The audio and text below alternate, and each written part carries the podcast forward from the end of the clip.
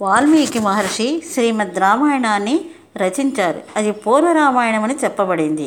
ఆ వాల్మీకి మహర్షియే ఈ యోగ వాసిష్టం రామాయణానికి ప్రణీతే. దీనిని ఉత్తర రామాయణం అని అంటారు. అలాగే పూర్వ రామాయణంలో బాల అయోధ్య అరణ్య కిష్కింద సుందర యుద్ధకాండలని ఆరు కాండలు ఉన్నాయి అట్లే ఈ ఉత్తర రామాయణంలో వైరాగ్య ముముక్షు ఉత్పత్తి స్థితి ఉపశమ నిర్వాణములని ఆరు ప్రకరణలు ఉన్నాయి అంటే పూర్వ రామాయణంలో బాలకాండ అయోధ్యకాండ అరణ్యకాండ కిష్కిందకాండ సుందరకాండ యుద్ధకాండలని ఆరు కాండలు ఉన్నాయి అట్లే ఈ ఉత్తర రామాయణంలో అంటే ఈ యోగవాసిష్టంలో వైరాగ్యము ముక్షువు ఉత్పత్తి స్థితి ఉపశమ నిర్వాణములని ఆరు ప్రకరణాలు ఉన్నాయి పూర్వ రామాయణంలోని చరిత్రను పఠించి హృదయంగమం గావించుకొని తదుక్తశీల ధర్మ నీతి నియమాలతో జీవిత నిర్మాణం చేసుకొని చిత్త నిర్మలత్వం పొంది ఆత్మసిద్ధిని ఆపేక్షణ ఆపేక్షించే జిజ్ఞాసుల కొరకే ఈ గ్రంథం చెప్పబడిందంట. అంటే యోగవాసిష్టం ముందు మనకి రామాయణం గురించి తెలుసుకోవాలి. దాని ద్వారా మనం ఎంత మన మనస్సు ఏ స్థితిలో ఉందో దాన్ని గ్రహించగలే జ్ఞానం మనకు ఉన్నప్పుడు అదే నీతి నియమం. తదుక్త శీలధర్మ నీతి నియమాలతో జీవిత నిర్మాణం చేసుకొని చిత్త నిర్మల్యం పొందాలట. అంటే చూడండి ఆ రామాయణంలో చెప్పారు అన్ని పద్ధతిలో చెప్పారు అన్నీ చెప్పారు. ఎవరైతే ఈ జ్ఞానాన్ని వినాలనుకుంటున్నారో వారికి ఈ జ్ఞానం బాగా అర్థమవుద్దని ముందు రామాయణం చదవాలి తర్వాత యోగవాసిష్టం చదవండి అని చెప్తున్నారు. అప్పుడు ఆత్మసిద్ధి ఆపేక్షించే జీవుల కొరకే ఈ గ్రంథం చెప్పబడిందని చెప్తున్నారు. ఎవరైతే ఆత్మజ్ఞానం కావాలనుకుంటున్నారో వారందరికీ కూడా ఈ గ్రం ఈ గ్రంథం చాలా బాగా ఉపయోగపడుతుంది. దేహమే నేను అన్న గాఢమైన అజ్ఞానం లేనివాడు సమగ్రమైన తత్వజ్ఞానం కలుగనివాడు బద్ధుడనైన నేను తప్పక మోక్షం పొంది తీరాలనే దృఢనిత్యం కలవాడు ఈ శాస్త్రం చదవడానికి అర్హుడు. ఈ దేహమే నేను అన్న గాఢమైన అజ్ఞానంతో ఉంటారు చాలామంది. నేను నా శరీరము నేను అని అన్న భావంతో అలాగే సమగ్రమైన తత్వజ్ఞానం కలుగనివాడు. తత్వజ్ఞానం అందరికీ కలగదు. అలాగే అతని వాళ్ళకి ఎవరైతే సమగ్రమైన తత్వజ్ఞానం లేదో వాళ్ళు అలాగే బద్ధుడైన నేను తప్పక మోక్షం పొంది తీరాలి అనే దృఢనిత్యం కలవాడు ఈ శాస్త్రం చదవడానికి అర్హుడు. బద్ధుడనైనా నేను అంటే దీనికి కట్టుబడి ఉంటాను దీన్ని అర్థం చేసుకుంటాను అని తప్పక మోక్షం గురించి ఎవరైతే పొంది తీరాలనుకుంటున్నారో వాళ్ళందరూ కూడా ఈ శాస్త్రాన్ని చదువుకోవాలట ఈ ఆధ్యాత్మిక శాస్త్రాన్ని.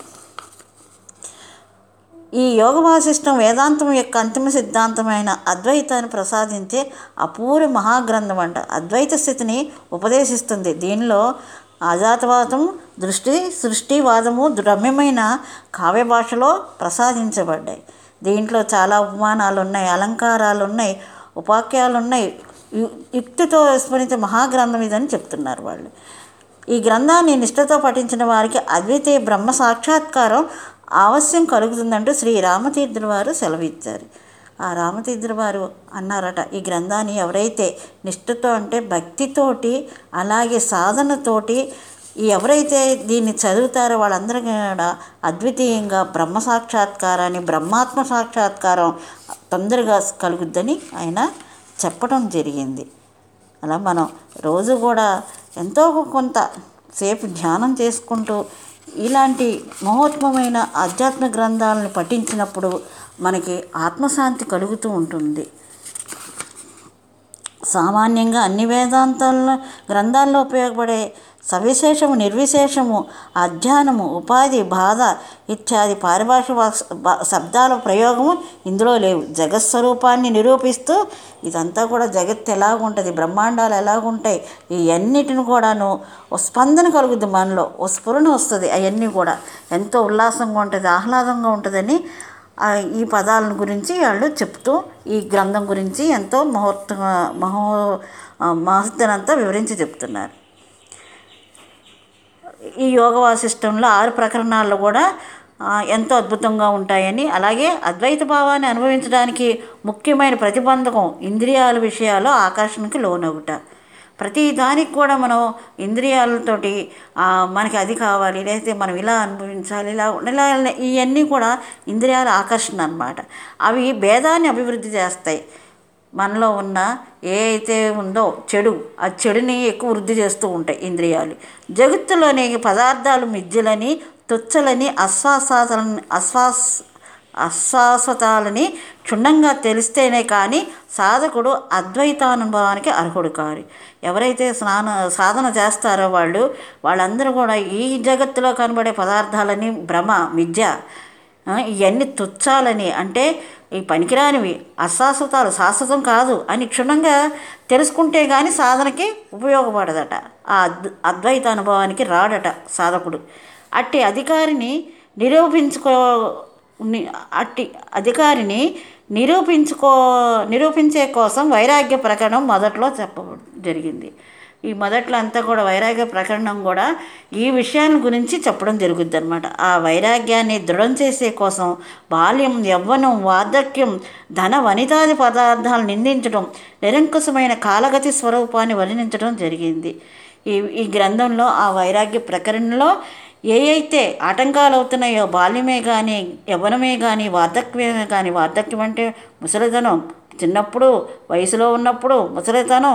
అలాగే ధనం విషయంలో అలాగే స్త్రీల విషయంలో ఆ పదార్థాలను నిందించడం నిరంకుశమైన కాలగతి స్వరూపాన్ని. అంటే కాలం చూడండి వాళ్ళు ఒకలాగా ఉంటుంది రేపు రేపు ఒకలాగా ఉంటుంది. ఆ యొక్క కాల స్వరూపాన్ని కూడా వర్ణించడం జరుగుద్ది అనమాట ఆ వర్ణన కూడా అసదృశమైన రూపకాల రూపకాలంకారాదుల ద్వారా అద్భుతమైన కావ్య భాషలో చేయబడింది. ఎన్నో రూపకాలంకారాలతో అద్భుతమైన ఈ కావ్యం అందరికీ ఆ భాషలో చేయబడిందని చెప్తున్నారు. దీన్ని చదివితే చాలు. పామర మనుషునికైనా వైరాగ్యం కలుగుతుంది. దీన్ని చదవటం వల్ల పామర్లకు కూడా వైరాగ్యం కలుగుతుందని వాళ్ళు యోగవాసిష్టంలో చెప్పడం జరుగుతుందన్నమాట. అలాగే ఇప్పుడు ఈ రోజున మనం యోగవాసిష్టంలో వైరాగ్య ప్రకరణం గురించి మనం చెప్పుకుందాం. యత్ సర్వాణి భూతాని ప్రతిభాంతి స్థితాని చ యత్రైనోపశమం యాంతి తస్మై సత్యాత్మనే నమ సమస్త భూతాలు ఎందుండి ఉద్భవిస్తున్నాయో ఎందులో ఉనికి కలిగి ఉన్నవో ఎందులో లయమవుతున్నవో అట్టి సత్యస్వరూపుడైన పరబ్రహ్మకు నమస్కారం ఆ పరబ్రహ్మ నుంచి అందరం వచ్చాం. ఆ పరమాత్మ నుంచే అన్ని జీవరాశులు పుట్టినాయి అటువంటి పరమాత్మకి మనం ఆత్మపూర్వకంగా నమస్కారాలు చెప్పుకుంటున్నాం. అవతారిక. మనం వైరాగ్యం యోగ వాసిష్ట వైరాగ్య ప్రకరణలో అవతారిక అనే ఒక ఆ ఈ సబ్జెక్ట్ గురించి మనం చెప్పుకుంటున్నాం. పూర్వం సుతీక్షుడు అనే ఒక బ్రాహ్మణుడు ఉండేవాడు. అతడికి ఒక పెద్ద సందేహం కలిగింది. వెంటనే అతడు అగస్త్య మునిందిన ఆశ్రమానికి వెళ్ళి వినయంతో ఆయన్ని ఇలా ప్రశ్నించాడు. పూర్వం అంటే సుతీక్షణుడు అనే బ్రాహ్మణుడు ఉండేవాడట. ఆ బ్రాహ్మణుడి పేరే సుతీక్షణుడు అతడికి ఒక పెద్ద సందేహం కలిగింది. వెంటనే అతడు అగస్త్య మునీంద్ర ఆశ్రమానికి వెళ్ళి వినయంతో ఆయన ఇలా ప్రశ్నించాడు. అతనికి ఒక పెద్ద సందేహం కలిగింది. వెంటనే అతడు అగస్త్య మునీంద్ర ఆశ్రమానికి వెళ్ళి వినయంతో ఇలా అన్నాడట. ఏమనంటే మునీంద్ర మీరు తత్వజ్ఞులు. సమస్త శాస్త్రాలు మీకు క్షుణ్ణంగా తెలుసు. నాకు ఒక పెద్ద సంశయం కలిగింది. దయచేసి దాన్ని తీర్చండి. మోక్షానికి కారణం కర్మ లేక జ్ఞానమా? లేదా కర్మ జ్ఞానాలు రెండు కారణాలా? ఈ విషయం ఖచ్చితంగాను తెలిసి చెప్పి నన్ను అనుగ్రహించండి అని అడుగుతున్నాడు. ఏమనంటే మీరు తత్వజ్ఞులు కదా. మీకు సమస్య శాస్త్రాలు కూడా బాగా తెలుసు. నాకు ఒక సంశయం కలిగింది. దయచేసి దాన్ని తీర్చమని ఈ సుతీక్షణుడు ఆ మునిందని అడుగుతున్నాడు. ఏమనంటే మోక్షానికి మోక్షం పొందడానికి కర్మ లేక జ్ఞానమా అని అంటున్నాడు. కారణం? లేదా కర్మజ్ఞానాలు రెండు కారణాలా అని అడుగుతున్నాడు. ఈ విషయం ఖచ్చితంగా తేల్చి చెప్పి నన్ను అనుగ్రహించండి. నాకు ఆ విషయం ఖచ్చితంగా ఏది కరెక్టో అది చెప్పమని ఆయన అడుగుతున్నాడు అనమాట అప్పుడు అగస్తులు ఇతనికి అతనికి ఇలా సమాధానం చెప్తున్నాడు. ఏమనంటే విప్రోత్తమ ఆకాశంలో ఎగిరే పక్షులు రెండు రెక్కలు సాధనాలే. ఒక రెక్కతో అవి ఎగరలేవు కదా. అలాగే కర్మజ్ఞానాలు రెండు మోక్షానికి కారణాలు కానీ అందులో ఒకటి మాత్రం కారణం కానేరదు. ఓ విప్రోత్తమ ఆకాశంలో ఎగిరే పక్షులు రెండు రెక్కలు అవసరమే.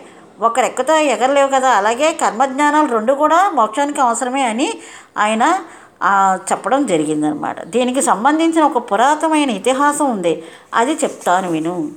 దీనికి సంబంధించిన పూర్వం ఒక కథ ఉంది. అది నీకు చెప్తాను అని చెప్తున్నాడు అనమాట పూర్వం అగ్నివేశుని పుత్రుడు కారుణ్యుడనే విప్రుడు ఉండేవాడు. పూర్వం అంటే అగ్నివేశుడు అనే ఒక బ్రాహ్మణుడికి ఆయనకు కొడుకున్నాడంట. ఆయన పేరు కారుణ్యుడు అనే పేరట. అతడు గురుకులంలో వేదాలు వేదాంగాలు శాస్త్రాలు సమగ్రంగా చదువుకున్నాడు. చదువు పూర్తిగా కానీ ఇంటికి తిరిగి వచ్చి అతనికి కర్మకాండపై సందేహం కలిగింది. ఏ పని చేయకుండా ఊరక కూర్చున్నాడు. అతను అన్ని శాస్త్రాలు చదివాడు వేదాలు చదివాడు అన్నీ చదివినా కానీ ఆయన ఏ పని చేయకుండా గురుకులాల నుంచి వచ్చేసాక ఇంటికి ఏ పని చేయకుండా అలాగే కూర్చున్నాడట. అగ్నివేశుడు కుమారిని వాలకం గమనించాడు.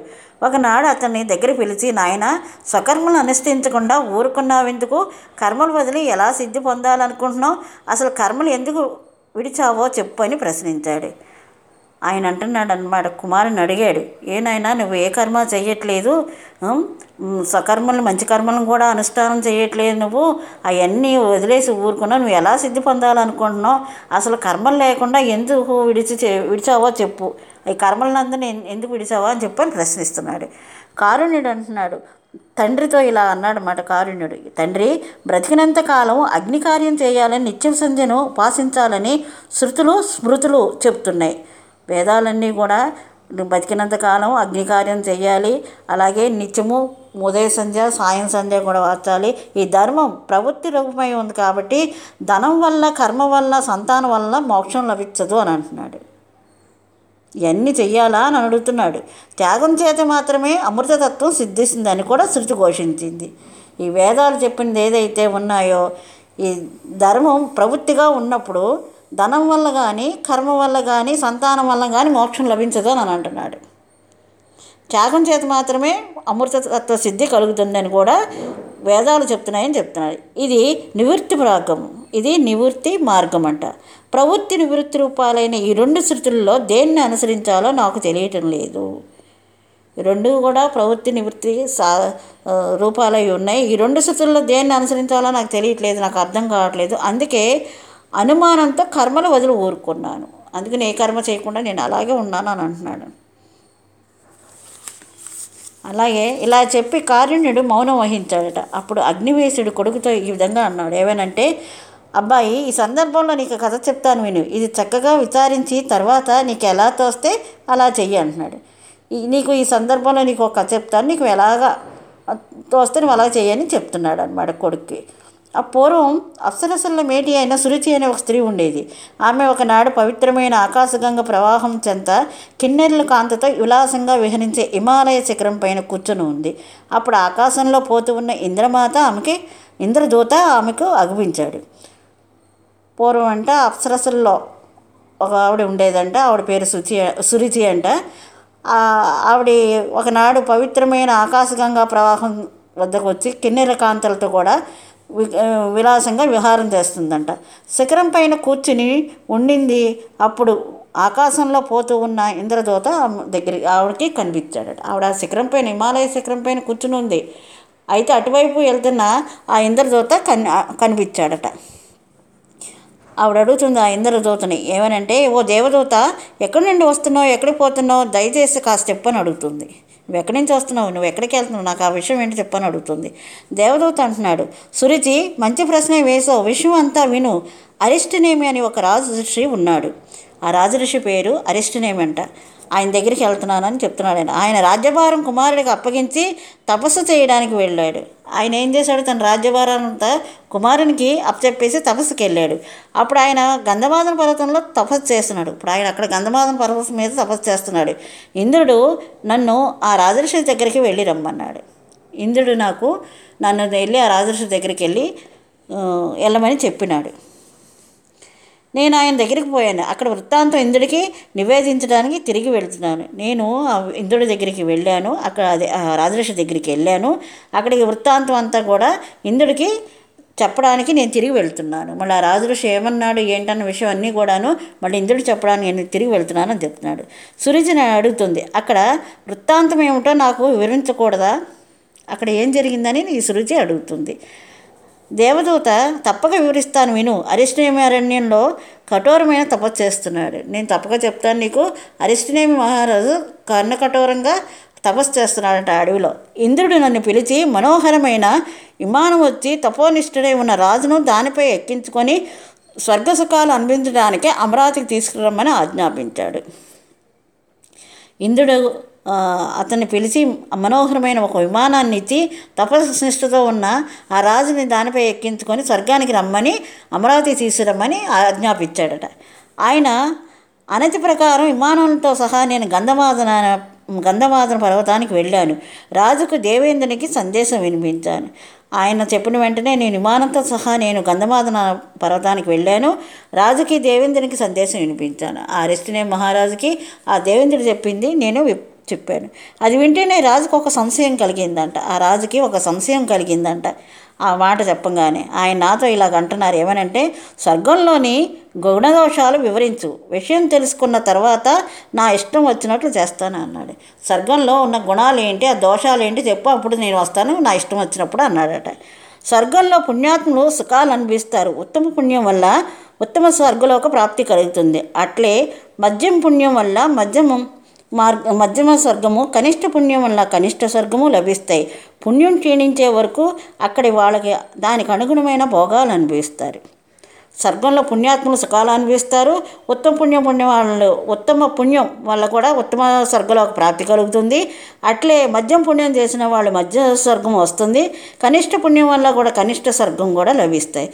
పుణ్యం క్షీణించే వరకు అక్కడ వాళ్ళు దానికి అనుగుణమైన భోగాలు అనిపిస్తారు ఆ పుణ్యం అయిపోయే వరకు వాళ్ళు అక్కడ భోగాలను అనుభవిస్తారు. కానీ వాళ్ళకు తమ కంటే ఎక్కువ భోగాలు అనిపించే వాళ్ళని అసూయ అసూయ తమతో త- సమానుల పట్ల స్పర్ధ తక్కువ స్థితిలో ఉండే వాళ్ళని చూస్తే సంతోషము కలుగుతాయి. తమతో పాటు ఉండే ఆనందం చూసేటప్పటికి అసూయ స్పర్ధ అలాగే తక్కువ స్థితిలో ఉన్న వాళ్ళని చూస్తే తమకన్నా పుణ్యం తక్కువ చేసుకున్నారని వాళ్ళని చూస్తే సంతోషం కలుగుతాయట. పుణ్యం క్షయం కాగానే తిరిగి అందరూ మధ్యలోకంలో జన్మిస్తారు. మళ్ళీ పుణ్యం తీరిపోతే వాళ్ళందరూ కూడా భూలోకంలో పుడతారు. స్వర్గంలో గుణదోషాలు ఇవే అని నేను చెప్పానని ఈ దేవదూత ఆ, యొక్క అప్సరసకే చెప్తున్నాడు అనమాట ఆ గుణదోషాల గురించి. అప్పుడు రాజు అంటున్నాడనమాట అరెస్ట్ అరిష్టనేమి రాజు. నాకు స్వర్గం అక్కర్లేదు. ఇంకా తీవ్రమైన తపస్సు చేసి కాము పాము కుబుసం వదిలినట్టు ఈ శరీరం వదిలేస్తాను. నాకు ఆ స్వర్గం వద్- వద్దు. నేను తీవ్రమైన తపస్సు చేసి పాము ఎలాగైతే తన చర్మాన్ని వదిలేస్తుందో నేను కూడా అలాగే ఈ శరీరాన్ని వదిలేస్తాను. విమానంతో నీవు వచ్చిన దాన్ని వెనక్కి వెళ్ళు. నీకు ఒక నమస్కారం అన్నాడు. నువ్వు ఎలాగొచ్చావు నాయన నువ్వు అలాగే నీ విమానం ఎక్కి వెళ్ళిపోను అంటున్నాడు. నీకు ఒక నమస్కారం అని చెప్పాడు. అలాగే నేను తిరిగి వెళ్ళి ఆయన చెప్పిన మాటలను ఇంద్రుడు ఇంద్రుడికి మనవి చేశాను. ఇంద్రుడు ఆశ్చర్యచకితుడై మళ్ళీ నాతో మృదువుగా వెళ్ళాడు ఇలా అన్నాడు. అంటే ఈ దేవత వెళ్ళి ఆ ఇంద్రుడికి చెప్పడం ఇంద్రుడు ఏమైనా ఆశ్చర్యపడి ఆ, ఆ ఇలా అంటున్నాడంటే ఏమనంటే దూత నీవు మళ్ళీ నీవు అరిష్టనేమి వద్దకు వెళ్ళి ఆ రాజుని వాల్మీకి మహర్షి ఆశ్రమాన్ని తీసుకుపో. నువ్వు వెంట మళ్ళీ వెళ్ళు. ఆ అరిష్టనేమి మహారాజు దగ్గరికి వెళ్ళు. వెళ్ళి అక్కడికి వెళ్ళి ఆ రాజుని వాల్మీకి మహర్షి ఆశ్రమానికి తీసుకుపో. అక్కడ దగ్గరలో ఉన్నాడు వాల్మీకి మహర్షి యొక్క ఆశ్రమం. ఆ ఆశ్రమం దగ్గర తీసుకెళ్ళిపో అని అంటున్నాడు. వాల్మీకితో నా మాటగా ఇలా నివేదించు. మహర్షి ఈ రాజు మిక్కిలి వినీతుడు. ఈయనకి స్వర్గసుఖాలపై కోరిక లేదు. సంసార దుఃఖపీడితైన ఈయనకి దయచేసి మీరు తత్వబోధం చేయండి. నీ అనుగ్రహంతో ఈయనకు ఈ ముక్తి లభిస్తుంది. అప్పుడు ఈ- ఈయన చెప్తున్నాడు అనమాట వాల్మీకి మహర్షితో ఈ మాటలు చెప్పమని ఇంద్రుడు దూతతో అంటున్నాడు. మహర్షి ఈ రాజు మిక్కిలి వినీతుడు ఈయన చాలా నీతిమంతుడు. ఈయనకి స్వర్గసుఖాలపై కోరిక లేదు. సంసారంలో దుఃఖపీడిత ఉన్నాడు సంసారమైన బాధ అనుభవించాడు. ఈయనకి ఇప్పుడు అవసరమయ్యేది ఈ తత్వబోధన. ఆ తత్వబోధన చేయండి అని మీ అనుగ్రహంతో ఈయనకి ముక్తి లభిస్తుందని చెప్పమని చెప్పాడు. దేవేంద్ర ఆనతి ప్రకారమే నేను అరిష్టనేమి వాల్మీకి ముని ఆశ్రమానికి తోడుకొని పోయాను. దేవేంద్రుడు చెప్పినట్టుగానే ఈ దేవదూత అరిష్టనేమిని తీసుకొని వాల్మీకి మహర్షి ఆశ్రమానికి వెళ్ళాడు. ఆ మహర్షికి మహేంద్రుని సందేశం అందజేశాడు. ఆ మహర్షికి మా ఇంద్రుడు ఏదైతే చెప్పాడో ఆ సందేశాన్ని అందజేశాడు. ఆయన రాజును కుశలం అడిగాడు ఆ వాల్మీకి మహర్షి రాజుని కుశల ప్రశ్నలు వేశారు. అలాగే రాజు మునీంద్రుడితో ఇలాగ అంటున్నాడు. రాజు ఇలాగ అంటున్నాడు. మునీంద్రునితో. మునీంద్ర మీరు ధర్మతత్వజ్ఞులు జ్ఞాన సంపన్నులతో అగ్రగణ్యులు మీ దర్శనంతో నేను కృతార్థునయ్యాను ఓ మునీంద్ర మీ దర్శనంతో నేను చాలా కృతార్థునయ్యాను ఎందుకంటే మీరు ధర్మతత్వం తెలిసిన వాళ్ళు తత్వజ్ఞులు జ్ఞాన సంపన్నులు ఆ జ్ఞానంలో మీరు అగ్రగణ్యులు. అందరికంటే మీరు గొప్పవారు అని. ఇంతకంటే నాకు ఇంకా కుశలమేముంది? ఇంకా నాకు మీ ఇంకా కుశలమేముంది? మిమ్మల్ని కలిశాను. మిమ్మల్ని ఎప్పుడైతే కలిశానో నా కుశలమే ఎంత అని అని అర్థం అనమాట భగవానుడా మిమ్మల్ని ఒక విషయం అడగాలనుకున్నాను. దయచేసి నా సందేహం తీర్చండి అంటున్నాడు. మిమ్మల్ని ఒక విషయం అడగాలనుకుంటున్నాను నా సందేహం తీర్చండి అని అంటున్నాడు ఆయన. సంసార దుఃఖం నుండి ఎలా విముక్తి చేకూరుతుందో సెలవియండి ఈ సంసారం అనే దాని నుంచి ఎలా ముక్తి కలుగుద్దో నాకు ఆ విషయం చెప్పండి అని అంటున్నాడు. దానికి వాల్మీకి మహర్షి అంటున్నారు. రాజా నీ ప్రశ్నకు సమాధానంగా అఖండమైన రామాయణం చెప్తాను. వశిష్ఠ రామ సంవాదమైన ఈ కథ శుభప్రదమైనది. మోక్షహేతువైన ఈ కథను శ్రద్ధగా విని అర్థం చేసుకో నీవు జీవన్ముక్తుడు అవుతావు అఖండమైన ఈ రామాయణాన్ని నేను చెప్తాను నీకు. నీ ప్రసాద నీ ప్రశ్నకు సమాధానం ఇదే. ఈ రామాయణమే. ఈ వశిష్ఠ రామ సంవాదం అంటే వశిష్ఠుల వారు రాములు ఇద్దరు కూడా మాట్లాడుకుంటారు. ఆయన ప్రశ్నలు వేస్తారు. రామచంద్రమూర్తి వశిష్ఠుల వారు సమాధానం చెప్తారు. ఈ కథ చాలా శుభప్రదంగా ఉంటుంది అని మోక్షహేతువైన మోక్షానికి కారణమైన ఈ కథను శ్రద్ధగా విని అర్థం చేసుకో. నీవు జీవన్ముక్తుడు అవుతావు నీవు ఈ జీ జీవన్ముక్తుడు అవుతావని ఆయన చెప్పడం జరిగింది. అప్పుడు రాజు అంటున్నాడు తత్వజ్ఞంలో శ్రేష్ఠుడైన ఓ మునీంద్ర రాముడంటే ఎవరు? ఓ తత్వజ్ఞంలో శ్రేష్ఠుడైన ఓ మునీంద్ర అంటే తత్వజ్ఞానం తెలిసిన వాళ్ళు ఆయన శ్రేష్ఠుడట. రాముడంటే ఎవరు? అని అడుగుతున్నాడు. అతడు ఎలాంటి వాడు? ఎలా ఉంటాడు? ఎవరివాడు బద్ధుడా? ముక్తుడా? బుద్ధిమంతుడా? ముక్తి కలిగినవాడా అని దయచేసి వివరించండి అని అడుగుతున్నాడు. వాల్మీకి మహర్షి అంటున్నారు రాజా నీ ఇష్టదైవమైన శ్రీమన్నారాయణుడే శాపం వల్ల రాజవేషం ధరించి రాముడయ్యాడు. ఆయన ఎవరో కాదు నీకు ఇష్టమైన శ్రీమన్నారాయణుడే రాజవేషం ధరించి రాముడయ్యాడు అని అంటున్నాడు. శాపం వల్ల రాజవేషం ధరించి రాముడయ్యాడట. తెచ్చిపెట్టుకున్న అజ్ఞానంతో భూలోకంలో కొంతకాలం అల్పజనిలా ప్రశ్న ప్రకాశించాడు. తెచ్చిపెట్టుకున్నది ఇదంతా కూడా ఈ భూలోకంలో పుట్టి ఆయన అల్పజ్ఞుడిగా అంటే జ్ఞానం లేనివాడిగానే ఆయన ప్రకా ఉన్నారు అని చెప్తున్నాడు. అప్పుడు రాజు అడుగుతున్నాడు రాముడు చిదానంద స్వరూపుడు ఆయన చైతన్యమూర్తి ఆయనకి శాపం ఎలా వచ్చింది? ఆయన చిదానంద స్వరూపం కదా. ఆయన చైతన్యం అన్- చైతన్యం అంతటా కూడా వ్యాపించి ఉంది కదా. ఆయనకి ఎందుకు ఈ శాపం వచ్చింది? శపించిన వారెవరో అని అడుగుతున్నారు. వాల్మీకి మహర్షి అంటున్నాడు నిష్కాముడైన సనత్ కుమారుడు బ్రహ్మలోకంలో ఉండగా ఒకసారి విష్ణుకు వైకుంఠం నుండి అక్కడ పోయాడు.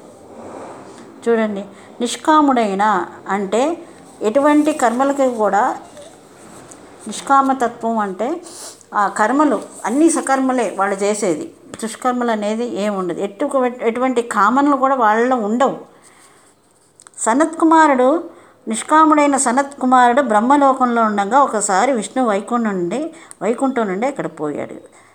సనత్ కుమారుడు అంటే సనక సనందాదులు సనత్ కుమారులు వీళ్ళు నలుగురు కూడా బ్రహ్మ మానస పుత్రులు. వాళ్ళకి ఎటువంటి ఏ కర్మలు ఉండవు. అందులో సనత్ కుమారుడు ఈయన. ఆయన వైకుంఠం ఆయన అక్కడ ఉండగా బ్రహ్మలోకంలో విష్ణువు వైకుంఠానికి వచ్చాడు. వైకుంఠం నుండి ఆ బ్రహ్మలోకానికి వచ్చాడు. బ్రహ్మతో సహా సత్యలోకంలో వారందరూ ఆయన్ని యథావిధిగా పూజించారు. ఆ బ్రహ్మతో సహా ఆ సత్యలోకంలో ఉన్న వారందరూ కూడా శ్రీమన్నారాయణుడు వచ్చారని అందరూ కూడా పూజించారంట. కానీ సనత్ కుమారుడు మాత్రం ఏ విధమైన ఏ విధమైన సత్కారము చేయలేదు. ఈ సనత్ కుమారుడు మాత్రం అట్లాగే ఉండి నిలుచొని చూస్తున్నాడే కానీ ఏ విధమైన పూ స్పందన లేదు ఆయనలో. ఏ పూజ లేదు స్పందన లేదు ఏ సత్కారము లేదు. అతను చూసి విష్ణువు అంటున్నాడు ఓ ఈ సనత్ కుమార నిష్కాముడు నన్న గర్వంతో నీవు యుక్తాయుక్త పరిజ్ఞానం లేకుండా కొయ్యబారిపోయావు. ఓ సనత్ కుమార నువ్వు నిష్కాముడు నా గర్వంతోనే యుక్తాయుక్త జ్ఞానం లేకుండా అలాగే కొయ్యబారిపోయి ఉన్నావు. అందువల్ల నువ్వు కుమారస్వామి జన్మించి కామపీడితుడు అవుతువు కాక అని శపించాడు. నువ్వు కుమారస్వామి జన్మించు భూలోకంలో. నీకు ఏ కోరిక అయితే ఉందో ఆ కోరిక నిన్ను బాధించు కాక అని శపిస్తాడనమాట అందుకు సనత్ కుమారుడు కోపించి నీవు కూడా నీ సర్వజ్ఞత్వం కోల్పోయి అజ్ఞానివే కొంతకాలం ఉండు అని శ్రీహరిని శపించాడు. ఆయన కూడా ఊరుకోలేదండి సనత్ కుమార్. ఆయన కూడా అన్నాడు ఏమనంటే నీ సర్వజ్ఞత నీకు అంతా తెలుసు అన్న జ్ఞానం అంతా కూడా పోయి అజ్ఞానమే కొంతకాలం భూలోకంలో ఉండని శపించాడట. ఇది కాక ఆయనకి శ్రీమన్నారాయణకి ఇంకా మూడు శాపాలు వచ్చాయట. ఏంటంటే భృగు మహర్షి భార్య ఖ్యాతి అనే సాధ్వీమణి నారాయణుని శరీరంలో లీనమైపోవాలని కోరుకుందంట. ఆ ఖ్యాతి అనుకుందంట ఆవిడెప్పుడు శ్రీమన్నారాయణనే కొలిచేదట. అందుకని ఆవిడ అనుకుందంట ఆయనలో లీనం అవ్వాలని భగవంతుడు ఆమె కోరికను సఫలం చేశాడు. ఆవిడ కోరికను మన్నించాడు. విష్ణువు తన భార్యను సంహరించాడని భ్రమించి క్రోధావిష్టుడైన భృగువు నాకు కలిగినట్లే నీకు కూడా భార్య వియోగం కలుగు కాక అని శపించాడు. ఇది రెండవ శాపం.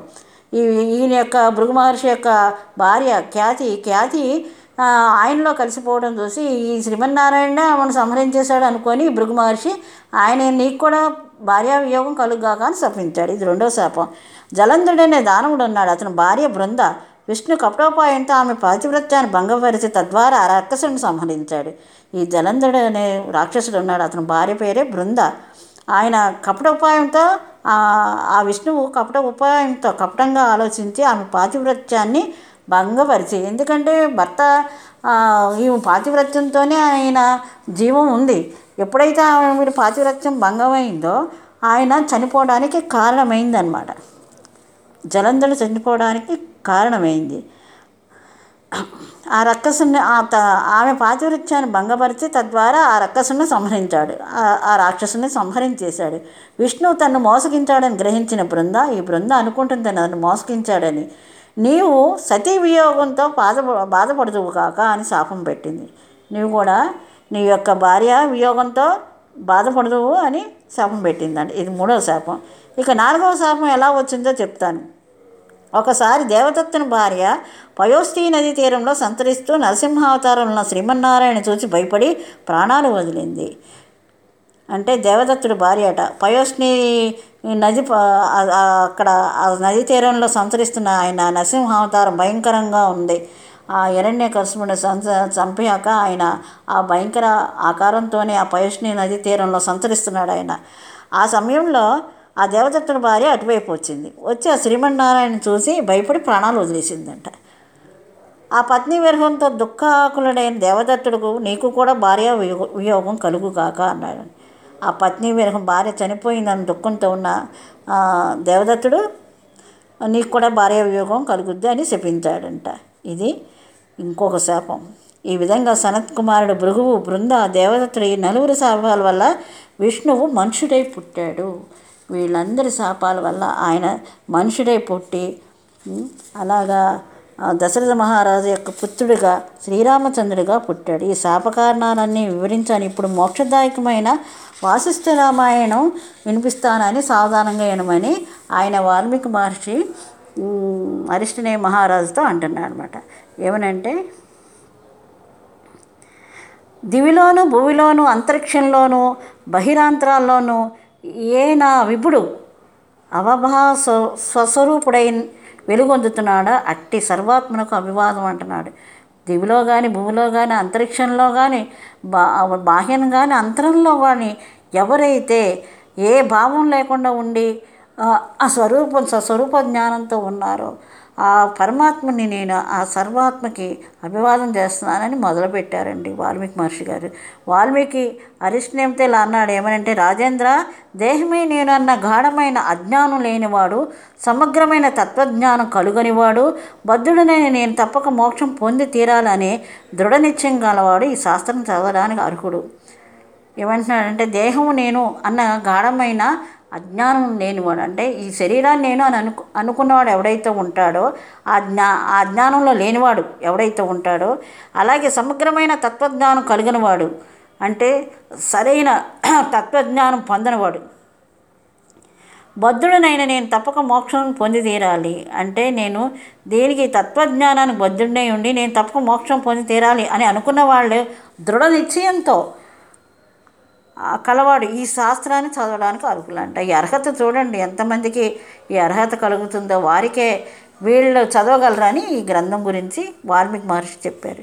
ముందు కథారూపమైన రామాయణ కావ్యం చదివి తర్వాత ఈ శాస్త్రంలో చెప్పబడిన మోక్షోపాయాలను చక్కగా విచారించే ప్రాజ్ఞుడు భవబంధం నుండి విముక్తుడవుతాడు. ముందు కథారూపంగా ఉన్న రామాయణ కావ్యాన్ని చదవాలట. తర్వాత ఈ శాస్త్రంలో చెప్పబడిన మోక్షోపాయాలు అన్ని మోక్షానికి ఉపయోగించబడే ఉపాయాలే. చక్కగా విచారించి అంటే మనం అది ఏంటని విచారణలోకి వెళ్ళాలి ఉపాయాలన్నిటిని కూడా. ఆ ప్రాజ్ఞుడు అంటే ఎవరైతే జ్ఞానం పొందుతారో వాళ్ళు ఈ భావబంధాల నుండి విముక్తుడవుతారట. వాళ్ళందరూ కూడా ఈ భవము భూమి మీద ఉన్న బంధాల నుంచి అన్నిటి నుంచి కూడా ఈ శరీరాల నుంచి ఈ బంధాల నుంచి ముక్తులవుతారు.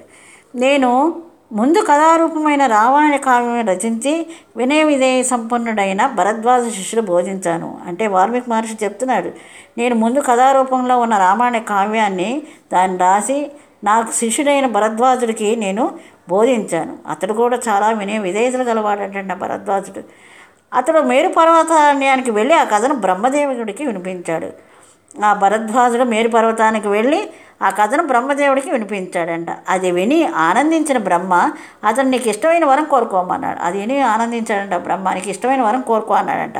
ప్రజలు దుఃఖ సాగరం నుండి విముక్తులు కావడానికి ఉపాయం చెప్పమని అదే తనకిష్టమని వరమని భరద్వాజుడు పరమేశ్వరుని ప్రార్థించాడు. ప్రజలందరూ దుఃఖసాగరంలో ఉన్నారు. విముక్తులు కావడానికి వాళ్ళందరూ తగిన ఉపాయం చెప్పమని అదే తనకి ఇష్టమైన వరమని భరద్వాజుడు ఆ యొక్క బ్రహ్మని ప్రార్థించాడట అప్పుడు బ్రహ్మ అంటున్నాడు అతనితో ఇలా అన్నాడు ఏమనంటే నీవు వాల్మీకి చెంతకు వెళ్ళి ఆయనను ఈ విషయమై అడుగు. ఆయన ఇప్పుడు ప్రారంభించిన రామాయణం విను. అది విన్నవారు సేతు మీద సముద్రాన్ని దాటినట్లే మోహసాగరాన్ని అనాయాసంగా తరిస్తారు. నువ్వు వాల్మీకి మహర్షి చెంతకు వెళ్ళి. ఆయన చెప్పే రామాయణాన్ని విను. ఆయన ఈ విషయాన్ని అడుగు. అప్పుడు ఈ ఆయన ఈ ఇప్పుడు ఇప్పుడు ప్రారంభించిన రామాయణం అంతా విన్నాక నీకు అది విన్నవారు సేతువు మీద సముద్రాన్ని దాటినట్లే. అంటే ఈ ఆ సేతు మీద సముద్రాన్ని దాటినట్లే. అంటే సేతు అంటే వంతెన. మనకి ఈ మోహసాగరం అనే ఒక సాగరం ఉంది. ఆ సాగరాన్ని దాటాలంటే ఆయన చెప్పే జ్ఞానం ఏది ఉందో ఆ జ్ఞానాన్ని వింటే సునాయాసంగా దాన్ని విని తరిస్తాము.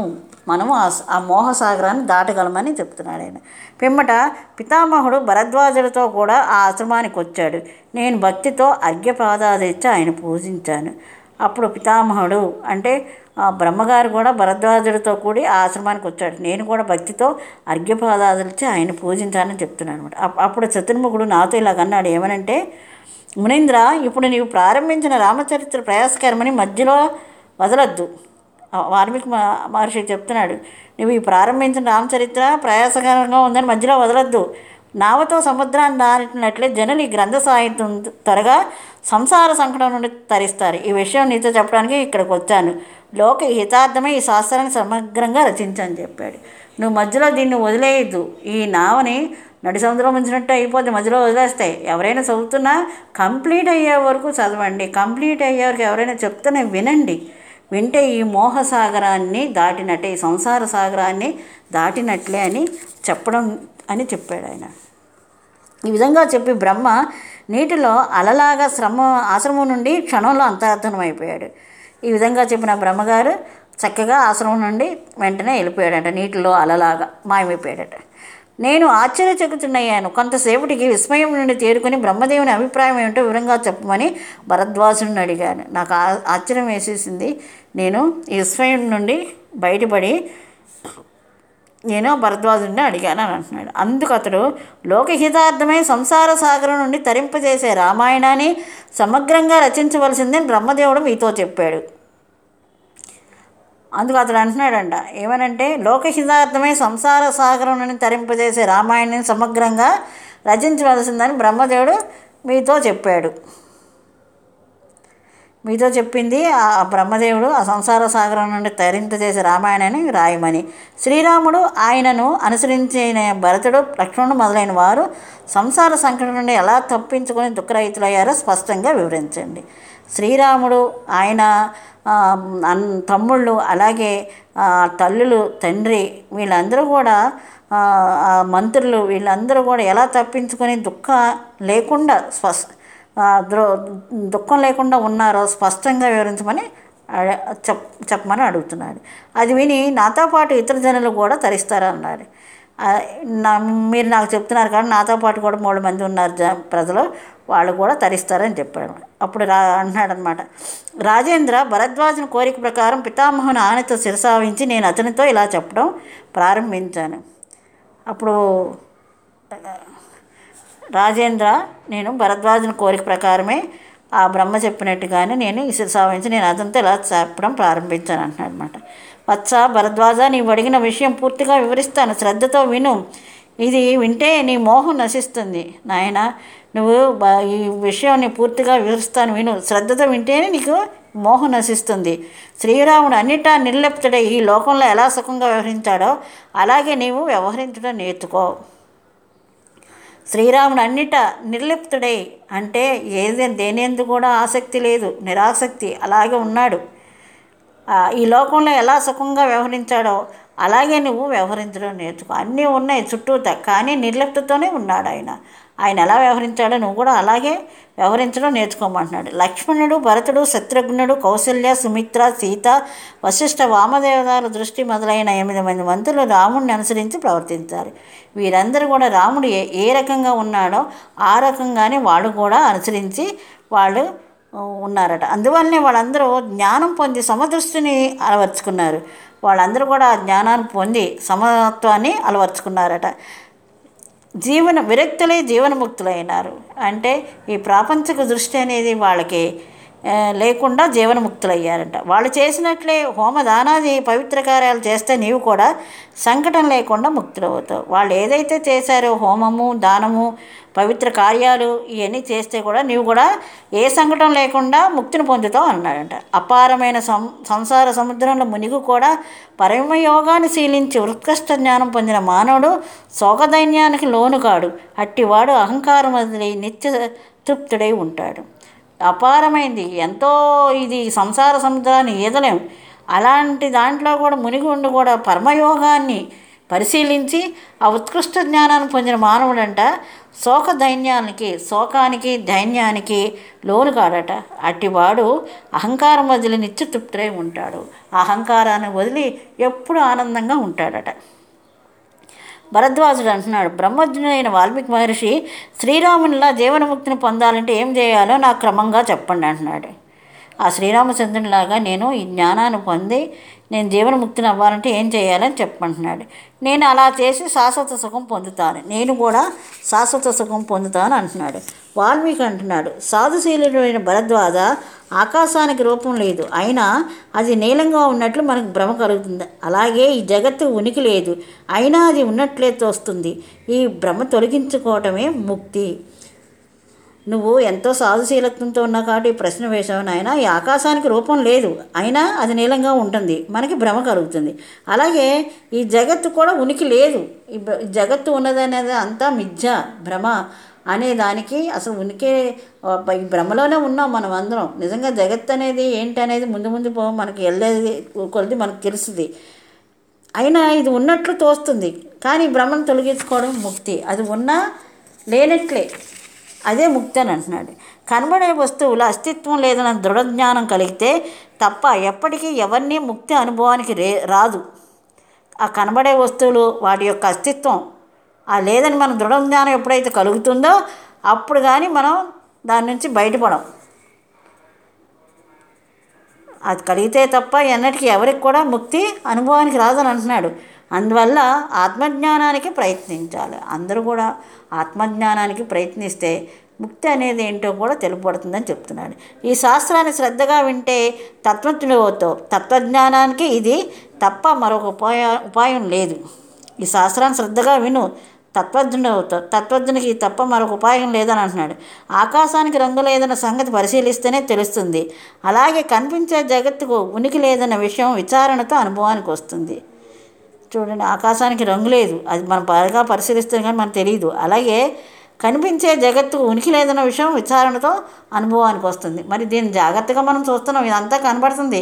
ఈ జగత్ అంతా కానీ సరైన విచారణ చేసినప్పుడు ఆ జ్ఞానం పొందినప్పుడు ఇది ఉనికి లేదని తెలుస్తుంది. మనసు నుండి దృశ్యాన్ని పూర్తిగా తొలగించినప్పుడే నిర్వాణ స్థితి సంబంధించిన పరమానందం లభిస్తుంది. ఈ జగత్తు ఉన్నది అనే దాన్ని మన మనసు నుండి ఎప్పుడైతే తొలగిస్తామో అప్పుడే నిర్వాణ స్థితికి సంబంధించిన పరమానందం లభిస్తుందంట. అలా చేయకుండా శాస్త్రాలనే కుంటలో పడి పొరలాడే అజ్ఞానులకి ఎన్ని యుగాలు గడిచినా ముక్తి లభించదు. ఇది శాస్త్రము ఇది ఇలా చెయ్యాలి అది అలా చెయ్యాలి అని ఎవరైతే అజ్ఞానంతో ఉండి ఈ ఎన్ని ప్రయత్నాలు చేసినా యుగాలు గడిచినా ముక్తి లభించదట. వాసనలు పూర్తిగా త్యజించడమే మోక్షం. మనం ఏ గుణాలు చెడు గుణాలు అయితే ఉన్నాయో ఆ గుణాలని మనం పూర్తిగా త్యజించాలి. అదే మోక్షం అంటున్నాడు. శీతాకాలం ముగియంగానే మంచు బిందులు అంతరించిపోతాయి. శీల శీతాకాలం వెళ్ళిపోగానే ఆ మంచు ఆ తుంపర్లన్నీ కూడా కూడా అంతరించిపోతాయి. అలాగే వాసనాక్షయం కాగానే మనసు లయమైపోతుంది. మనలో ఉన్న ఏ అయితే గుణాలు ఉన్నాయో చెడు గుణాలు అటువంటి ఆ వాసనలన్నీ పోగానే మన మనసు లయమైపోతాడు దారం ఉచ్చాలను ధరించిన రీతిగా వాసనా బలం భూతపంచరమైన ఈ శరీరాన్ని ధరిస్తుంది. దారము ముత్యాల్ని ఒకటికొకటిగా గుచ్చి ధరించిన ఎలా ఉంటుందో అలాగే వాసనా బలం వాసనా బలం భూత పంజరమైన ఈ శరీరాన్ని ధరిస్తుంది. ఆ వాసనా బలం ఎలా ఉంటుంది? ఆ గుణాలకు సంబంధించిన వాసన ఈ శరీరాన్ని అంటే భూత పంజరం అంటే మానవ శరీరాన్ని ధరిస్తుందంట. శుద్ధమని మలినమని వాసన రెండు విధాలు. ఇందులో శుద్ధము మలినమని రెండు విధాలు ఉందట. మలిన వాసన జన్మకు కారణమవుతుంది. మలినమైనదంతా కూడా ఆ గుణానికి సంబంధించినంత కూడా జన్మకు కారణమవుతుందంట. శుద్ధ వాసన జన్మను నశిస్తుంది. మంచి గుణాలు ఏవైతే ఉన్నాయో సాధన పరంగా ఏవైతే జ్ఞానాన్ని తెలుసుకుంటూ ఉంటారో ఎంత కూడాను జన్మ నశింపజేస్తుంది అన్నమాట అజ్ఞానంతోనూ అహంకారంతోనూ వృద్ధి పొంది మలిన వాసన పునర్జన్మను కలిగిస్తుంది. అజ్ఞానంతో ఉండి అనేది నేను నాది ఇవన్నీ అహంకారంతో కూడుకున్నది. అది ఎప్పుడు కూడా వృద్ధి చెందుతూనే ఉంటుంది. అలాంటి మలిన వాసన ఉన్న వాళ్ళకి పునర్జన్మ కలుగుతూనే ఉంటుందంట. తత్వజ్ఞానంతో కూడిన శుద్ధవాసన వేగిని గింజ వంటిది. చూడండి ఎవరైతే తత్వజ్ఞానాన్ని పట్టుకుంటారో నిజంగా ఆ గుణం అంట వేగిన గింజతో సమానం అంట వేగితే గింజ మళ్ళీ భూమిలో పాతేస్తే అంకురం రాదు అంటే మొలక రాదు అంటే మళ్ళీ జన్మ ఉండదని. అందులో పునర్జన్మైన అంకురానికి అవకాశం లేదు. ఇంకా పునర్జన్మ అనేది లేదని చెప్తున్నారు. జీవనముక్తులైన వారిలో జన్మహేతు కాని శుద్ధవాసన కుండ తయారైన పెదవ పూర్వవేగంతో తిరిగే కుమ్మరిసారిని పోలి ఉంటుంది. చూడండి కుండలు చేసే కుమ్మరిసారి ఉంటుంది. ఎవరైతే జీవన్ముక్తులు అవుతారో వారిలో జన్మహేతువు అంటే ఆ జన్మ కారణం ఏదైతే ఉందో ఆ శుద్ధ వాసనే కుండ తయారైన తర్వాత అంటే వాళ్ళు పూర్వ వేగంతో తిరిగే కుమ్మరిసారిని పోలి ఉంటుందండి. చూడండి. అది ఎంత బాగా వర్ణించి చెప్పారు. నిజంగా కుండ తయారైన తర్వాత ఆ వేగం ఎలా ఉంటుంది? అలాగే ఉంటుందంట. ఆ కారణం తెలుసుకున్నాక ఆ జన్మహేతు కారణం తెలుసుకున్నాక శుద్ధవాసన బలంతో పునర్జన్మ రహితులైన తత్వజ్ఞులే జీవన్ముక్తులు అనబడుతున్నారు. ఆ శుద్ధవాసన బలంతో ఏదైతే మనం ఆ జ్ఞానాన్ని పొందుతున్నామో ఆ గుణాలను మార్చుకుంటున్నామో ఆ బలంతోనే మనం మళ్ళీ పునర్జన్మ రైతులు అవుతున్నారంట వాళ్ళు. ఆ పునర్జన్మ లేకుండా వాళ్ళు ఆ తత్వజ్ఞ ఆ తత్వజ్ఞులే జీవన్ముక్తులు అనబడుతున్నారంట ఎవరైతే పునర్జన్మ లేకుండా ఉంటున్నారో ఆ తత్వజ్ఞానం తెలుసుకొని వాళ్ళందరూ కూడా తత్వజ్ఞులు జీవనముక్తులు అని అనబడుతున్నారు శ్రీరాముని తీర్థయాత్ర. రాముడు జీవనముక్తుడు. అతనికి ఆ స్థితి ఎలా కలిగిందో వివరిస్తాను. ఇది వింటే నీకు జరణ మరణాలు కలగు అని అంటున్నాడు. మహామతివైన ఓ భరద్వాజ శుభప్రదమైన ఈ రామచరిత్రను శ్రద్ధతో విను. ఇది తెలుసుకుంటే నీవు సర్వజ్ఞుడు అవుతావు వాల్మీకి మహర్షి భరద్వాజుడితో అంటున్నాడు అనమాట నువ్వు గొప్ప మతి గలవాడివి. అంటే జ్ఞానం గలవాడు. శుభప్రదమైన ఈ రామచరిత్రను శ్రద్ధగా విను అని అంటున్నాడు. నీకు నువ్వు సర్వజ్ఞుడు అవుతావు నువ్వు అంతా తెలుసుకున్నవాడు సర్వజ్ఞుడు అంటారు అనమాట శ్రీరాముడు విద్యాభ్యాసం పూర్తి కాగానే గురుకులం నుండి ఇంటికి వచ్చి విలాస వినోదాలతో హాయిగా కొన్నాళ్ళు గడిపాడు. శ్రీరాముడంట విద్యాభ్యాసం పూర్తి కాగానే గురుకులం నుండి ఇంటికి వచ్చాడంట విలాస వినోదాలతో హాయిగా కొన్నాళ్ళు గడిపాడంట. దశరథ మహారాజు పరిపాలనలో ఏ ఉపద్రవం లేకుండా ప్రజలు సుఖంగా జీవిస్తున్న రోజులు అవి. దశరథ మహారాజు యొక్క పరిపాలన ఎవరికి ఎటువంటి కష్టాలు లేవంటే అందరూ సుఖంగా ఉన్నారంట. ఇలా ఉండగా ఒకనాడు శ్రీరాముడు తీర్థస్థలాలను పవిత్ర ఆశ్రమాలను సందర్శించాలని కోరిక కలిగింది. ఇలా ఒకనాడు శ్రీరామచంద్రుడు ఆ తీర్థస్థలాలను పవిత్రాశ్రమాలని సందర్శించాలని కోరిక కలిగిందంట ఆయనకి. వెంటనే అతడు తండ్రి చెంతకు వెళ్ళాడట. ఆయన పాదాలు స్పృశించి ఆ పాదాలకు నమస్కరించి నాన్న తీర్థాదులు తీర్థాలు దేవాలయాలు తపోవనాలు చూడాలని నాకు చాలా ఉత్కంఠంగా ఉంది. నా ఈ మొదటి కోరికను మన్నించి నన్ను అనుగ్రహించండి. ఇంతవరకు మీరు ఎవరి కోరికను నిరా నిరాకరించలేదు కదా అని ప్రార్థించాడు. నాన్నగారు మీరు నాకు తీర్థయాత్రలు దేవాలయాలు చూడాలని తపోవనాలు చూడాలని నాకు చాలా ఆసక్తిగా ఉంది. నా మీ మొదటి కోరికను మీరు మ- ఎప్పుడు కోరలేదండి ఆయన. ఇదే మొదటి కోరికట. అందుకని నన్ను మన్నించి నన్ను అనుగ్రహించని అంటున్నాడు. ఇంతవరకు మీరు ఎవరు ఏ కోరికను నిరాకరించలేదు కదా? ఎవరేది అడిగినా కూడా మీరు ఇచ్చారు కదా? అలాగే నేను అడిగిన దానికి నాకు అనుమతి ఇవ్వండి అని ప్రార్థించాడు అనమాట అప్పుడు దశరథ మహారాజుడు అంటున్నాడు వశిష్ఠ మహర్షితో ఆలోచించి శ్రీరాముని తీర్థయాత్ర అంగీకరించాడు.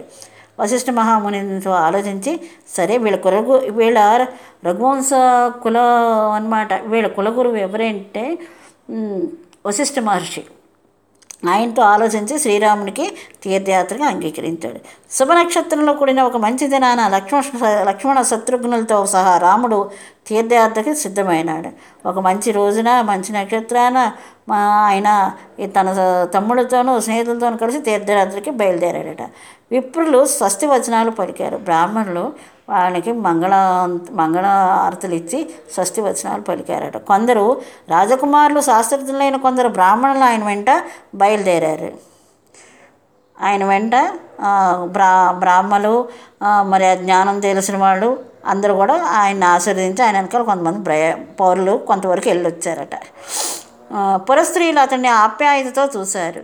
అందరూ కూడా ఆ ఆ నగరంలో ఉన్న వారందరూ కూడా ఆ స్త్రీలు వాళ్ళందరూ కూడా ఎంతో ఆనందంగా ఆ శ్రీరామచంద్రమూర్తిని చూశారంట ప్రేమతో. జానపద కాంతులు అతనిపై అతనిపై లాజులు జల్లారు. అంటే పుష్పాలు అలాంటివన్నీ సుగంధ ద్రవ్యాలన్నీ కూడా ఆయన మీద ఈ జానపదులు అంటే ఎక్కడైతే ఆయన వెళ్తున్నాడో వెళ్ళిన చోటల్లా వీళ్ళు వాళ్ళందరూ కూడా ఆయన్ని పూలై జల్లారట. భూసురులకు దక్షిణలు ఇస్తూ ప్రజల దీవెనలు వింటూ దిగంతాలు అవలగిస్తూ రాముడు ముందుకు సాగిపోయాడు.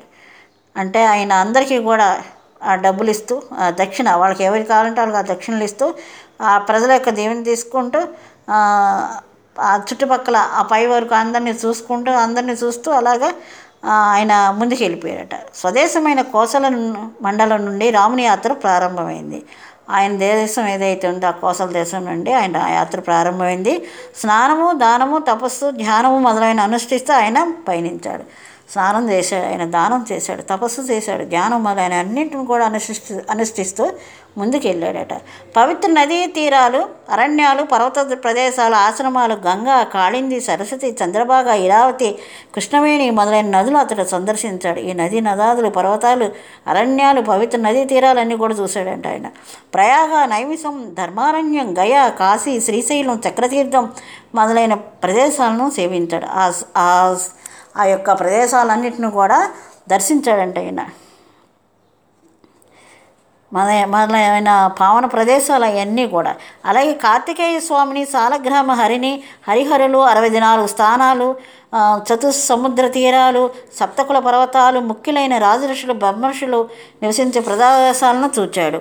చతుర్ది చతుర్దిగంతాలతో సహా సమస్త భూఖండాన్ని సోదరులతో కూడా పర్యటించాడు. ఈయన అక్కడితోనే ఆగిపోకుండా కార్తికేయ స్వామిని అలాగే సాలగ్రామ హరిని హరిహరుల్ని అలాగే అరవై స్థానాలను స్థానాలు ఉన్న హరిహరుల్ని చతుసముద్ర తీరాలని సప్తకుల పర్వతాలని అలాగే ముఖ్యులైన రాజర్షుల్ని బ్రహ్మర్షుల్ని వాళ్ళు నివసించే ప్రదేశాలను కూడా చూసి చక్కగా భూమండలం అంతా కూడా సోదరులతోని పర్యటించాడట. సురనరి కిన్నెరులు తన్ను పూజించగా సకల భూవలయాన్ని సందర్శించి శివలోకానికి వెళ్ళే పరమశివునిలాగా శ్రీరాముడు తిరిగి తన పట్టణానికే వెళ్ళాడు. సురులు నరులు కిన్నెరులు తను ఆయన పూజించగా సకల భూవలయాన్ని అంటే ఈ భూమండలాన్ని అంతా కూడా సందర్శించి శివలోకానికి వెళ్ళే పరమశివునిలాగా ఉన్నాడంట ఆయన. శ్రీరాముడు తిరిగి తన పట్టణానికి వచ్చేసాడు ఆయన తిరిగి తన పట్టణానికి వచ్చేసాడు శ్రీరాముని దినచర్య తీర్థయాత్ర ముగించుకోగానే దిగి వచ్చిన రాముడికి పౌరులు పుష్పాంజలులు సమర్పించారు. ఆ తీర్థయాత్ర ముగించుకొని తిరిగి వచ్చిన రాముడు అన్ వాళ్ళందరూ కూడా పుష్పాలు జల్లారంట. ఇంద్రుడు ఆ ఇంద్రసుతుడైన జయంతుడు స్వర్గం ప్రవేశించినప్పుడు రాముడు రాజభవనం ప్రవేశించాడు. ఇంద్రుడి కొడుకు జయంతుడు ఆయన ఎలా స్వర్గానికి వస్తున్నాడో అలాగే రాముడు ఈ రాజభవనానికి వచ్చాడట. అక్కడ తండ్రికి వశిష్ఠుడికి జ్ఞాతి సోదరులకు బంధువులకు కులవృద్ధులకు నమస్కరించాడు అక్కడ ఉన్న తండ్రికి గురువులకి జ్ఞాతి సోదరులకి బంధువులకి ఎవరైతే కులంలో ఉన్న పెద్దవారందరికీ నమస్కరించాడంట తల్లిదండ్రులు మిత్రులు ద్విజులు సంతోషాతిశయంతో అతను కౌగులించుకున్నారు. తల్లిదండ్రులు స్నేహితులు బ్రాహ్మలు వీళ్ళందరూ కూడా పండితులు ఎంతో ఆనందంతో ఆయన్ని గట్టిగా కౌగులించుకున్నారంట ప్రేమతో. రాముని ఆనందానికి అవధి లేకుండా పోయింది. ఆయన ఆనందానికి అసలు అంతే లేకుండా ఉందంట. ప్రియమైన అతని మాటలు వేణునాథంలంగా రాజగృహంలోని వారి అందరినీ ఆనందింపజేశాయి. ఆయన చక్కగా మాట్లాడుతున్నాడంట అందరితో కూడా. ఆ మాటలు విని వాళ్ళందరూ కూడా రాజగృహంలో వాళ్ళందరూ కూడా ఆనందంగా ఉన్నారంట. రాముని రాకను పురస్కరించుకున్న నగరంలో ఎనిమిది రోజుల ఉత్సవం ప్రకటించబడింది. రాముని యొక్క ఆ రాకని సందర్భానుసారం ఆ నగరంలో ఎనిమిది రోజులు ఉత్సవం చేశారట. ఆ ఆనందంతో చిందిరాడే ప్రజలు కోలాహలం మిన్నుముట్టిందంట అప్పటి నుంచి వివిధ దేశాచారులు అనుయాయులను వివరిస్తూ రాముని హాయిగా ఇంటి వద్దనే ఉండిపోయాడు. వాడు ఎంతో కోలాహలంగా ఉందంట. ఆ నగరం రాముడు తీర్థయాత్ర చేసుకుని వచ్చాడు. అందరి ఇళ్ళల్లో కూడా సంబరాలు జరుపుకుంటున్నారు ఆనందంగాను. అక్కడ విశేషాలన్నీ కూడా పుర ప్రజలకి విదేశీయుల యొక్క ఇది అన్నీ కూడా ఆయన అందరికీ చెప్పడం జరుగుతుందన్నమాట. వాళ్ళందరూ ఆనందంగా వింటున్నారు. అతడు ఉదయం లేచి సంధ్యావందనాలు నిత్యకృత్యాలు నెరవేర్చి ఈ ఇంద్రతుల్యమైన కొలువు తీరు ఉన్న జరుగును సందర్శించాలి పొద్దునే లేచి ఏవైతే ఉన్న కార్యక్రమాలు అవన్నీ కానిచ్చుకొని నిత్యకృత్యాలు ఆ ఇంద్రపదమైన ఇంద్రలా ఉన్న దశరథుడి కొలువుకి వెళ్ళాడట. ఆ తండ్రిని చూసి ఇలాగన్నాడట అక్కడ వశిష్టాదులతో కూడిన జ్ఞాన జ్ఞాని చర్చ కావిస్తూ మొదటి జామం గడిపేవాడట. వాళ్ళందరితో వశిష్ఠ మహర్షి కొంతమంది అందరూ ఉన్నారు. వాళ్ళందరితో కలిసి వాళ్ళ జ్ఞానంతో కలిపిన చర్చలు ఏమవుతుంటే ఆ చర్చలు చేసేవాడట. పిమ్మట తండ్రి అనుమతితో సైన్యాన్ని వెంట పెట్టుకొని వేటకు వెళ్ళేవాడు. తర్వాత ఆయనకి ఇష్టమైతే వేటకు వెళ్ళేవాడట. వేట నుండి తిరిగి వచ్చి స్నానాది కృత్యాలు చేసి మిత్రులతోనూ బంధువులతో కూడి భుజించి రాత్రి గడిపేవారు. వేట నుండి వచ్చి ఆయన స్నానం అన్నీ చేసి తండ్రితోని బంధువులతోని తమ్ముళ్ళతోని మిత్రులతోని అందరితో కూడి ఆ భోజన కార్యక్రమం కానించేవాడు. తీర్థయాత్ర నుండి తిరిగి వచ్చిన తర్వాత పైన చెప్పిన రీత్యా రీతిగా నిత్యకృత్యాలు నెరవేరుస్తూ సోదరుతో సహా అతడు పితృగృహంలో నివసించాడు. తీర్థయాత్ర నుంచి వచ్చాక ఆ పైన చెప్పిన ఏ విధంగా అయితే ఉందో నిత్యకృత్యాలని కూడా నెరవేరుస్తూ మళ్ళీ ఆయన ఆ తండ్రి దగ్గరికి వెళ్ళేవాడట అక్కడే ఉండేవాడట. తోటి రాజకుమారులతో కలిసి మెల కలిసిమెలిసి తిరుగుతూ సజ్జనుల మనసులను రంజింపజేసే మధురాతి మధురమైన వెన్నెల వంటి ప్రవర్తన కలిగిన శ్రీరాముడు దినాలు గడపసాగాడు నిజంగా ఈయన ప్రవర్తన అలా వెన్నెల్లాగా ఎంతో అద్భుతంగా ఉంటుందంట. ఆ రాజకుమారులందరితో కలిసి ఆయన చక్కగా మంచి మంచి మాటలు చెప్పుకుంటూ స్నేహంగా వాళ్ళు ఎంతో ఇదిగా తిరగాడుతుండేవారట. కృషత్వ నివేదనం. అప్పుడు రాముని వయసుకి పది పది పదినైదేండ్లు అంటే పదిహేనేళ్ళు. లక్ష్మణుడు శత్రుఘ్నుడు సదా అతని వెంట ఉండేవారు. అతని వెంట ఎప్పుడు కూడా ఆయన తమ్ముళ్ళు ఉండేవారు. భరతుడు మాతామహుని ఇంటనే సుఖంగా కాలం గడుపుతున్నాడు. ఆఖరివాడైన భరతుడు ఆయన తాతగారు తండ్రి తల్లి యొక్క తండ్రి దగ్గర ఉంటూ ఉండేవాడట. దశరథ మహారాజు చక్కగా భూవలయాన్ని పరిపాలిస్తున్నాడు ఈ దశరథ మహారాజు చక్కగా ఆ భూమి కణ భూమి యొక్క అదే ఆ భూమండలాన్ని పరిపాలిస్తున్నాడు. అతడు పుత్రుల వివాహ సంబంధాలను గుర్తి మంత్రులతోటి ఆలోచించడం మొదలుపెట్టాడు. ఇక మా పిల్లలు వయసుకు వచ్చేసారు వివాహం చేయాలి అని ఆ మంత్రులతోటి ఆలోచిస్తున్నాడంట. తీర్థయాత్ర నుండి తిరిగి వచ్చిన తర్వాత రామునితో ఒక పెద్ద మార్పు గోచరించింది. తీర్థయాత్ర నుంచి వచ్చాక రామునిలో ఒక ఒక పెద్ద మార్పే కనబడిందంట. శరత్కాలంలో మడు శరత్కాలంలో మడుగులాగా అతడు రోజు రోజుకు క్షీణించిపోసాగాడు చూడండి ఈ శరత్కాలంలో మనకి కొంచెం ఎండలు వచ్చే టైంలో నీరు ఉండదు మడుగుల్లో. ఎలాగా తగ్గిపోతూ ఉంటుందో అలాగే ఈయన కూడా రోజు రోజుకి క్షీణించిపోతున్నాడట వి- విశాల నేత్రాలు గల ఆ రాకుమారిని ముఖం పాడిపోయి తుమ్మెదలతో కూడి వాడిన తెల్లని తామర పువ్వులా అయిపోయింది. ఎంతో పెద్ద పెద్ద కళ్ళున్న ఆ రాజకుమారుడు ముఖం పాలిపోయిందంట. ఆ తుమ్మెదలతో కూడి వాడిన తెల్ల తామర పువ్వులాగా తామర పువ్వులాగా అయిపోయిందంట. చూడండి తుమ్మెద తామర పువ్వు మీద వా వాలితే అప్పటి వరకు ఫ్రెష్గా ఉన్న తుమ్మెద కూడా ఆ బరువుకి ము ముగిలించిపోదట ముడిచిపోద్దట అలాగే ఉందట ఈయన. అంత సుకుమారం అనమాట ఆయన ముఖం అతడు చింతాకాంతుడయ్యాడు. ఆ చింత ఆయనకి కలిగిందట. పద్మాసనస్థుడై చెక్కిలిపై చేయి చేర్చి ఏ పని చేయకుండా ఊరకనే ఉండేవాడు. చూడండి ఆ చెక్కులపై చేయి చేర్చుకుని అలాగ ఉండేవాడట. పద్మాసనం వేసి కూర్చొని చెక్కిల మీద చేయి పెట్టుకొని అలాగే ఉండేవాడట. చింత వల్ల చిక్కిపోయిన వినమనస్ విమనస్కుడై ఎవరితోని ఏమీ మాట్లాడక చిత్రంలో బొమ్మలా ఉండిపోయాడు. ఆ ఆలోచన వల్ల చిక్కిపోయాడంట. మనసు లేనివాడు ఎవరితో కూడా ఏమి మాట్లాడకుండా అట్లాగే చిత్రంలో బొమ్మలాగా ఉండిపోయాడట. సేవకులు మాటి మాటికి బతిమలాగా దినకృత్యాలను ఎంతో కష్టంతో నెరవేర్చాడు. బాబు రండి మీరు మీరు వస్తే కానీ ఈ పనులు అవ్వవు కదా మీరు ఈ దినకృత్యాలు చేయండి అంటే అప్పుడు బతిమలాడక బతిమలాడిగా ఆయన లేచేవాడట. కానిచ్చేవాడు ఆ దినకృత్యాలు. గుణసముద్రుడైన శ్రీరాముడు అలా దురవస్థకు గురి కావడం చూసి అతడి సోదరులిద్దరూ ఇలాంటి దుర్దశనే పొందారు. అంతటి గుణవంతుడైన శ్రీరాముడు ఆ దుర్దర్శను చూసి అతని సోదరులు ఇద్దరు కూడా అలాగే ఆ అన్నగారు తింటలేదు ఆయన ఏం చేయట్లేదు అనుకోండి వీళ్ళు కూడా చింతతోటి అలాగే ఉండిపోయారట. కుమారుడు కుమారులు ముగ్గురు దుఃఖంతో సృష్టించబోవడం చూసి దశరథుడు ఆయన రాణులు కూడా విచారానికి లోనయ్యారు. అయ్యో ఈ ముగ్గురు కూడా ఇలాగున్నారు వీళ్ళు ఏం తింటలేదు స్నానాధికాలు చేసుకోవట్లేదు నిత్యకృత్యాలు చేసుకోవట్లా భోజనం చేయట్లా అనేసి ఆ ఆ రాణులు ముగ్గురు అలాగే తండ్రి కూడా విచారానికి అంటే ఆ బాధకి లోనయ్యారంట. దశరథుడు పలుసార్లు రాముని ఒడిలో కూర్చోబెట్టుకుని నాయన ఎందుకు ఇలా చింతిస్తున్నావో చెప్పు అంటున్నాడు. ద్ర దశరథుడు అడిగాడంట చాలాసార్లు. ఒడిలో రాముని కూర్చోబెట్టుకొని నాయన ఎందుకు నువ్వు ఏదో ఆలోచిస్తున్నావు? అలాగే ఎందుకు ఆ చింత అని చెప్పని చక్కని మాటలతో అడిగాడట.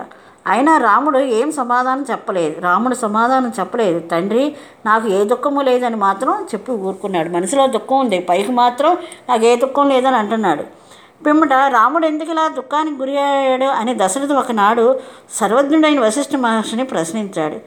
అత ఆయన అన్నాడంట రాముడు ఎందుకు ఇలా దుఃఖానికి గురి అయ్యాడు? అనేసి దశరథ మహారాజు వశిష్ఠ మహాముని అడిగాడట. ఆ మునీంద్రుడు ఒక క్షణం ఆలోచించి రాజుతో ఇలా అన్నాడు. ఒక నిమిషం అయ్యా- ఒక క్షణం అయ్యాక ఆయన ఆలోచించి ఇలా అంటున్నాడు ఏమనంటే మహారాజా ఇందుకు తగిన కారణం లేకపోలేదు. ఈ విషయమై నేను ఈ విషయమై నీవు దుఃఖించవద్దు. తగిన కారణం లేకుండా ధీరులైన వాళ్ళకు కోపం విషాదం మిక్కిలి సంతోషం కలుగు. ఈ విషయాన్ని మీరు దుఃఖించద్దు.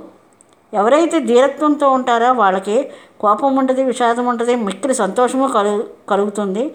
సృష్టి ప్రభావమో లేక ప్రళయ వేగమో లేనప్పుడు పృథివ్యాధి పంచ మహాభూతాలు వికారం పొందుతాయా అని అడుగుతాడు.